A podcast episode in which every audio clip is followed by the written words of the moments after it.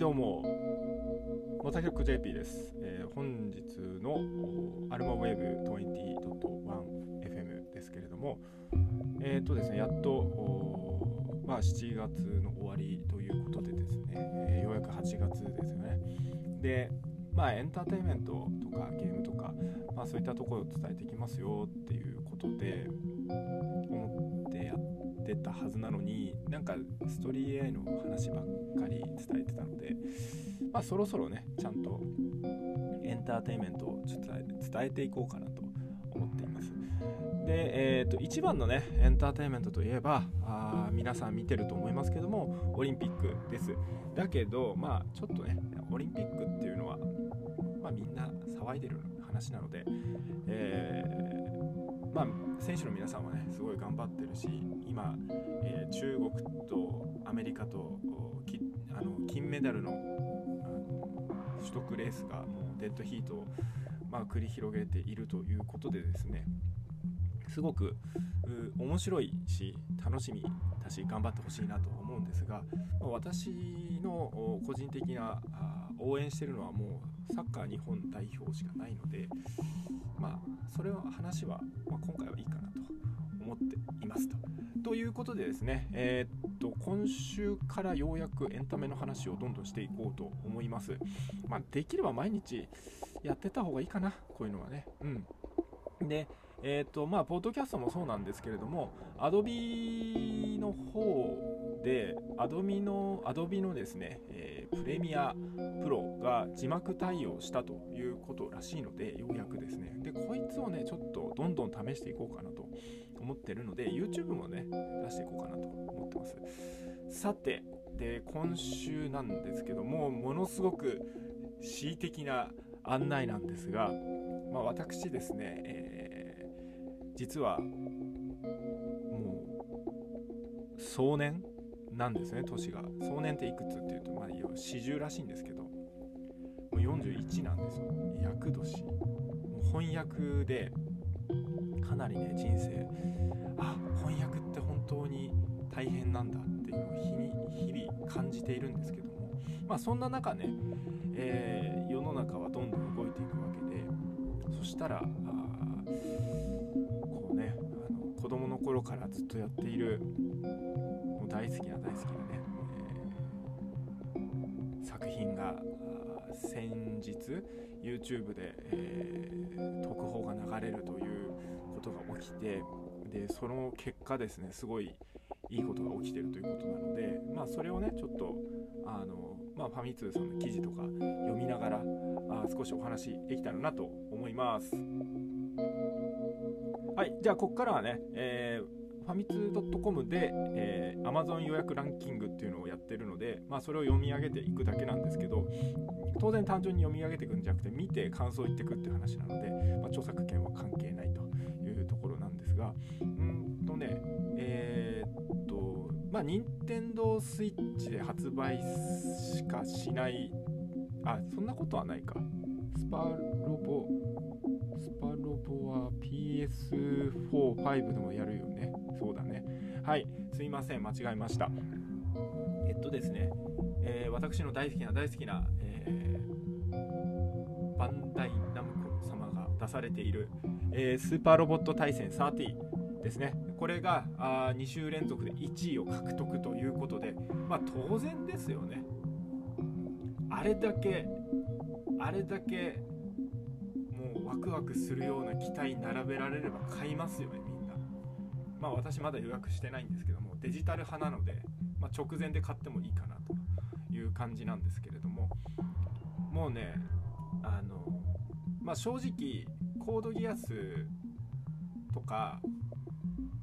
Z の後半のやつで散々出たんでもう飽きたんですけど、まあ、今回復活のルルーシュとか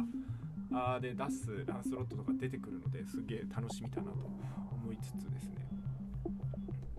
あのやっぱりこうあスパロボ好きだなっていう人向けの作品がですねもうボロボロとついてきていてまあ、スパロボで育ったから生まれたなっていう作品も当然あるんですね。でそれって何かっていうとまああのガンガンで確かやっているナイツマジックなんですね。これはもう絶対作者がスパロボ世代だしガンダム世代だしもうド直球の人が作っているゲームあゲームというか作品。あの漫画とかね小説とかアニメとかってあるんですけどこれはもうそういう話なので。でえー、っとその今回出てくる勇者シリーズっていうのがまあ今まで1作品1つっていう枠だったのが今回なぜか J デッカーと、えー、ガオガイガーが両方出るっていうことでもうねあの昔ブレイブサーガっていうのが出たんですよ。勇者シリーズだけ出したやつってあるんですけどそのうちもっと出てくるんじゃないかっていうぐらい違うわけですよ。サンライズ作品だから出てるんですけどおもちゃで言うと、えー、宝富なんですね。この勇者シリーズっていうのは。だからあのバンナムとは相性が悪いはずなんですけれどもえー、っとまあそのアルファですね。スーパーロボット大戦アルファの時からずっとあのガオガイガーがガオガイガーが出てで近年だと、えー、マイトガインがで今回ようやく J デッカーが出たって感じなんですね。で、まあ、個人的には一番好きなのはダガンなんで伝説の勇者ダガンなんで、まあ、これが早く出てくれないかなと思うんですけど世界もあの世界観もやっぱりこう伝説の力が出ますよとかあの宇宙の悪が出ますよみたいな話なのですごくシンプルに異世界ですよみたいなで作らなくてもシンプルに話を絡められるので実はダガーンの方がいいんじゃないかと。で J デッカーは警察ものなので犯罪者を作んないといけないですねそうすると話がちっちゃくなりやすいあのスパロボの敵っていうのは結構宇宙の諸悪の権限みたいなやつばっかりなのでちょっと合わないかなって思っていてなぜダガンを使わないとかもっと言うと本当はエクスカイザーが一番いいんですよ。エクスカイザーは宇宙海賊との戦いなのですごいシンプルなんですね。なんで宇宙の悪いやつと戦うっていうんだったら本当はエクスカイザーを出すべきなんですけど。でもここで J デッカーを出すっていうのは何か意図があると思いますと。はい。さて。あとはその近年で言うとあの SSSS グリッドマンってやつですね。まあこれはあのつぶれ屋枠として入れてきたなという感じでございますと。でその他あの復活としてやっぱり自分が大好きなビクトリーガンダムだし今までそのパッケージがですねその、えー、VXT っていうところで分かれていたあのプレミアムサウンドエディションっていうのが今回なくなって DLC でつでも聞けますよっていうのはものすごい大人の対応をやっとしてくれたなっていう感じですと。まあ多分こういう流れになったのは自分としてはその「新女神転生3で」えー、っとカプコンのダンテが出るそのマニアックスモードっていう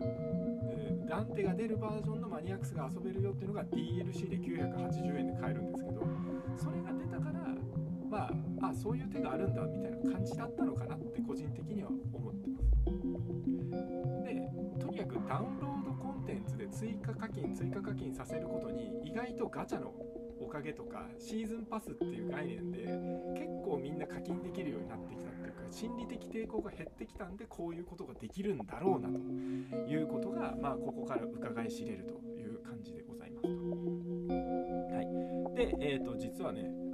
1位から3位までが全部スーパーロボット対戦30であのなんでこんなことが起きてるかっていうとあのあ、えー、予約すると買え予約者しか買えない、えー、ヒュッケバイン30っていうのがあのおもちゃでついてくるんですけどそれがどうしても欲しかったらしいですよね皆さん。あとはまあ先行で、えー、まあ、当然その予約すると手に入るダウンロードの、まあ、ダウンロードするためのあダウンロードするためのっていうかパえーと、入手パーツですね。こういったものが手に入るよっていうことで、まあ、いつものパターンで、はい、あのやってるという感じです。ただここら辺ってダウンロードでも多分ほぼ一緒なのであんまり、まあ、ギリギリでやってもいいのかなと思ったりしますと。でえー、っとですねそれで4位以下がダンガンロンパ。で5位がですねまたテあのナムのえー、テイルズ・オブ・アライズですね、えー、こちらも絶賛予約販売中ということでもうテイルズねほぼほぼほぼやっててで最近のやつねもうまあ実はこの間クリアしてるんですけれどもまあ言うて炎上するような作品でもなかったなと思っていたゼステリアとかですね。いやベルセリアもベルセリアよりも僕はゼステリアの方がシステム的には好きですね。シンプルなんで。でベルセリアは逆に細かくいろいろ UI いじってしまったがゆえになんかちょっと微妙に遊びづらいっていう感じでそのベルセリアはゼステリアの前日談なのでできれば UI はほぼ一緒にしてほしかったなと思いつつあのやっぱり古いゲーム、まあ、今から5年ぐらい前のゲーム群なので原神とかのすごい原神とかその「ウマ娘」とかの、えー、CG のクオリティと比較すると、えー、ちょっとね、ちょいいけたんじゃないのって思えるようなところはあるんですけどまあ古いんで5年ぐらい前のちょっと違う技術でやってるやつなので。で最近のその技術 CG 技術見てるとやっぱこうポリゴン数減らしながらうまく綺麗に出すっていうのがかなり、えー、ツールの方でもできるようになってきてやっぱアンリアルうまく使うことによってかなり綺麗に出せるっていうのがあもう如実に分かってきてることなので、まあ、そういう方向に走っていく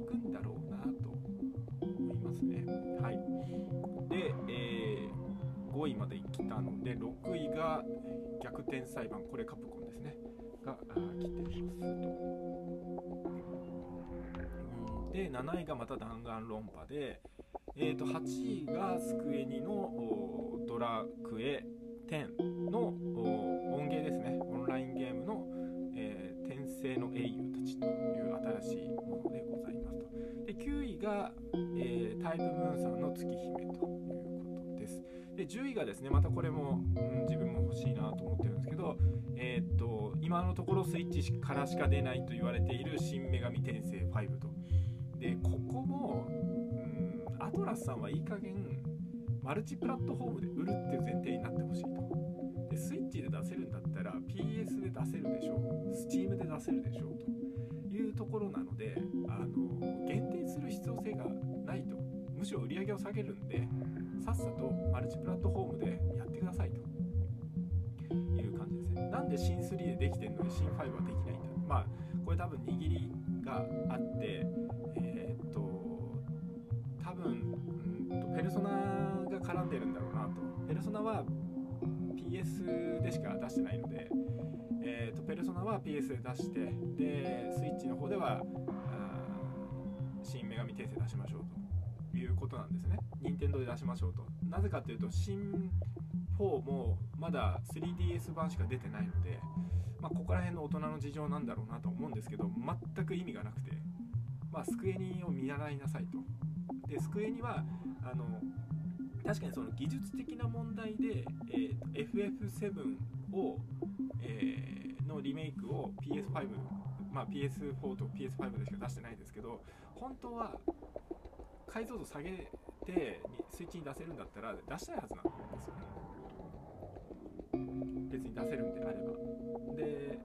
まあ、ただ PS あ、えっと、FF7 そのものはえーと、プレイステーションのキラーコンテンツとして初代発売されあ初代のコンテンツとして発売されてるので、まあ、それのオマージュっていうところもあってなかなか任天堂では、まあ、出しづらかったんだろうなとは思いますと。で11位なんですけれどもまたスーパーロボット対戦30というところです。こっちはでただの、えーと、早期購入特典しかついてないタイプなのでやっぱりこうなんですか限定版商法がバキバキと決まってますねって感じですね。で、えー、っと12位がまたタイプムーンですと。えー、月姫ですねで、えー、13位がロストジャッジメントでキムタクゲーですねこれの方が面白いのかなと思てで14位が CC2 さんの、えー、鬼滅の刃の日の神血風炭かなの限定版。で15位が新素晴らし新素晴らしきこの世界。で16位もそうですね。で17位が、えー、ドラクエ10と。で、えー、18位が今度は、えーと、月姫ではなくってメルティーブラッドですね。これもタイプムーンで、えー、19位がテイルズ・オブ・アライズ。で、えーと、20位が英雄伝説ですね、えー、もうこのファルコムさんの英雄伝説ってむちゃくちゃ長い間やっててで自分は実はその英雄伝説ってパソコンでしかやったことがないんですね。一番最初のと一番2番目。英雄伝説2っていう。であ一応3もやったのか？PS で。でもクリアできなかったんですよね。難しすぎて。結構積みゲーなのでなんかあの難しい。でも、P えーと、英雄伝説の、えー、4番以降は結構遊びやすくはなっているのかなという感じでございます、まあ、これはねもう古き良き JRPG そのものなので、まあ、好きな人は好きだしコアファンにけて作られてるなという感じですはい、22位が、えー、ゴースト・オブ・ツシマディレクターズカット版ということで、えー、よりね、えー、面白くなったゴースト・オブ・ツシマじゃないかなと思ってます。これは本当、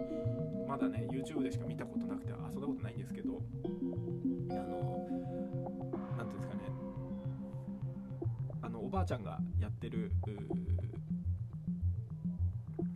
ム実況動画でよく見てるんですけど、まあ、これね、あの多分僕にはできないゲームなんで、まあ、人のを見て楽しむって感じですかね。はい、でそれから24位は「暴れん坊天狗」ってまた懐かしいファミコン時代の懐かしいゲームがまた出るということです。で25位が「弾丸論破」のトリロジーパックですと。で26位が「マリオパーティー」えー、27位が「ロストジャッジメント」の通常 PS5 版かで28位はドキドキ文芸プラスでよくわかんないですね。これギャルゲーですかね。で29位が月姫タイプムーンですね。で、えー、30位が「君は雪間にのぞう」かな？予約特典ドラマ CD 付きっていう、まあ、ギャルゲーですかね。っていう形になってましてまあ王道の有名ゲームが、まあ、ずらっと並んだ感じだなという感じですね。はい。ということでですね、えー、ランキングは以上です。で、今週は7月29日、えー、昨日ですね、えー、っと、ファイナルファンタジー1、2、3がピクセルリマスターということで、えーリメイクされて発売されました。これね何がすごいかっていうファミコンのリメイクの、えー、もう何回リメイクされてるか分かんないんですけどファミコンのリメイクで PSP で出てでそれが今度スマホになってで今回ようやくピピクセルリマスター版って形なので。でその都度その時代に合った形で変わってきてるんですけど今回もラストかな。多分もう一番そのなんだろう。理想とする形のリメイクをやったなっていう感じですね。3D リメイクとか余計なことせずにもうピクセルリマスターっていう形で出してくれたのでもう待ってたよ。これファミコンをアップデートしたらこうだよねっていうのを出してくれた。もうすごくいいと思います。こういうのもっとやればいいなって。でまあ一応この後456で一番売れるのは5じゃない。あの456もファンがちょっと違うんですけど僕は多分5がやり込みがあるので当時のバグとか全部直しつつ裏技とか隠しジョブを全部入れた段階で出すのかちょっと楽しみなんですけどえっ、と伝説のパラディンというあのガセネタを本気で実装してくれたら面白いと思いますしアドバンスドでしかでき出てあのついてなかった海賊とかそういったのもねついてきたらいいなと思いますけど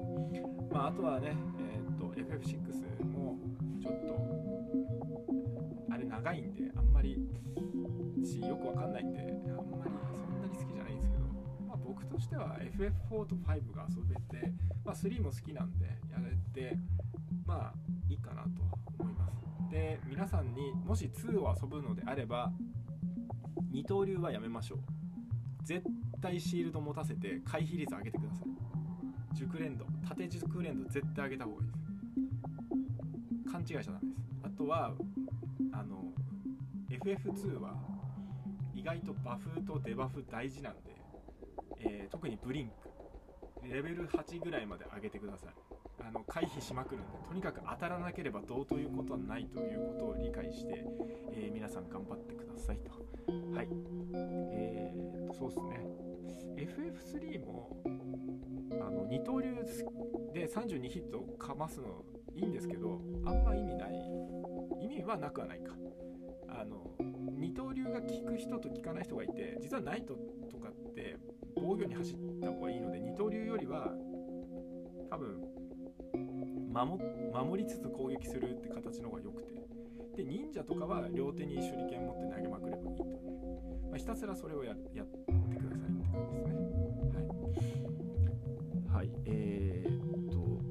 それではあとねまあこれがちょっとゲームって感じなんですけどあの今度ね、えー、次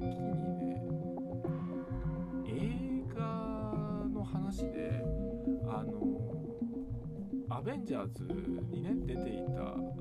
あの人ですよ。ブラックウィドウの話でまあ今映画公開されてますけど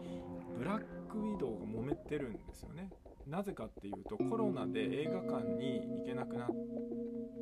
ちゃったから、えー、ネットで配信しますディズニープラスで見れますってやったら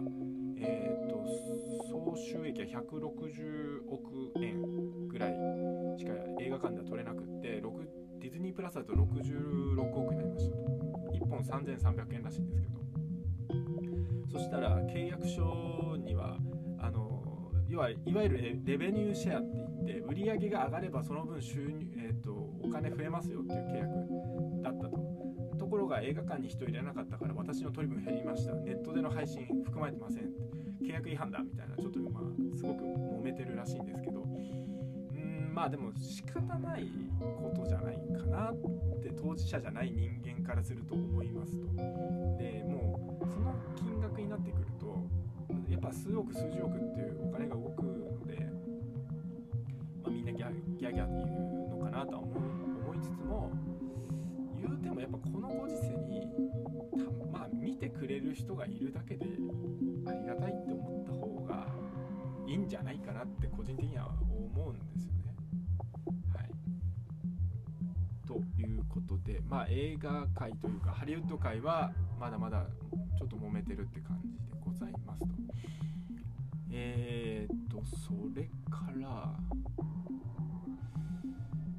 そうですねまあゲームとかねはそうなんですけどあとですね、えー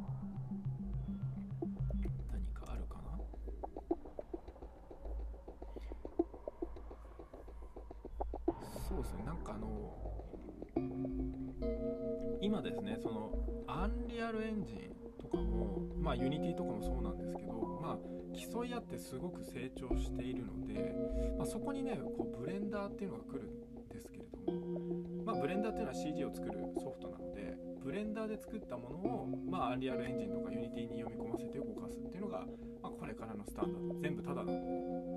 で自分で作ったものをどんどん売っていくって形なんですけれどもあの言うてもねやっぱ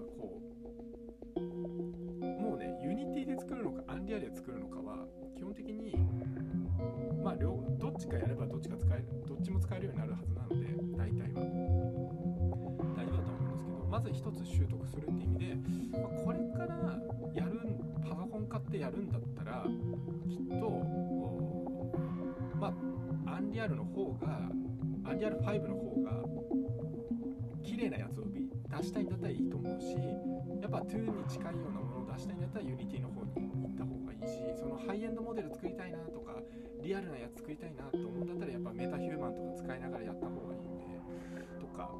あとはやっぱこの 3DCG ツールっていうのが 3DCG ツールっていうかこのゲームエンジンっていうのがだいぶ変わってきていてゲームだけ作ってる人ってだいぶいなくなったまあ少なくはない。あのどんどん増えてる。けどその 3DCG ツールの一つのパーツとしてよく使ってる人が多いので背景を作るためにやりますとか。で今までだと絵画的表現はできないって思われてたのがどんどんどんどん絵画的表現をしていってでポーズ変えられるから今までは1回描いたらもうもう1回別の角度で描くってしんどかったのがもういくらでも撮り直しが効きますよみたいなあの世界観なのでちょっとねやっぱこれはすごいなって絵の世界で撮り直しが効くってすごい生産性が上がるしそうなってくると技術力の差絵をどう表現するかってところだけに集中できるので、まあ、昔みたいに筆で描けない人でも表現できちゃうしそれの写真家みたいなのが多分アセットを組み合わせた、えーと、バーチャル世界の写真家みたいな人も出てきてしまうしなんかすごい進化するんだろうなっていうのがちょっと見て取れますと。はい、そんな感じでですね、えー、ちょっと初めて、えー、今日からあのエンターテインメントまあちょっとゲームとかね 3DCG とかすごい寄っちゃってるんですけどあのそういうことを僕としては本当はこの、えーと、ポッドキャストではね伝えていきたかったなと思ってたんで、まあ、僕の考え方とかも含めて伝えていきたかったんで、えーと、ぜひね、えー、今後も聞いてくれたら嬉しいなと思います。はい、で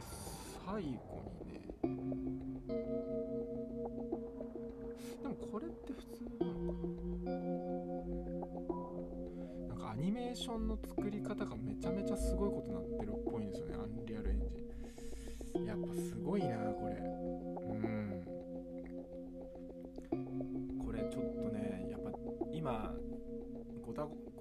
っていうかまあいろいろあって他にもやんなきゃいけないことがあるからちょっと触れてないんですけどちょっとね落ち着いたらね真剣にこうやりやんなきゃいけないなと思っていてそれなんでかっていうと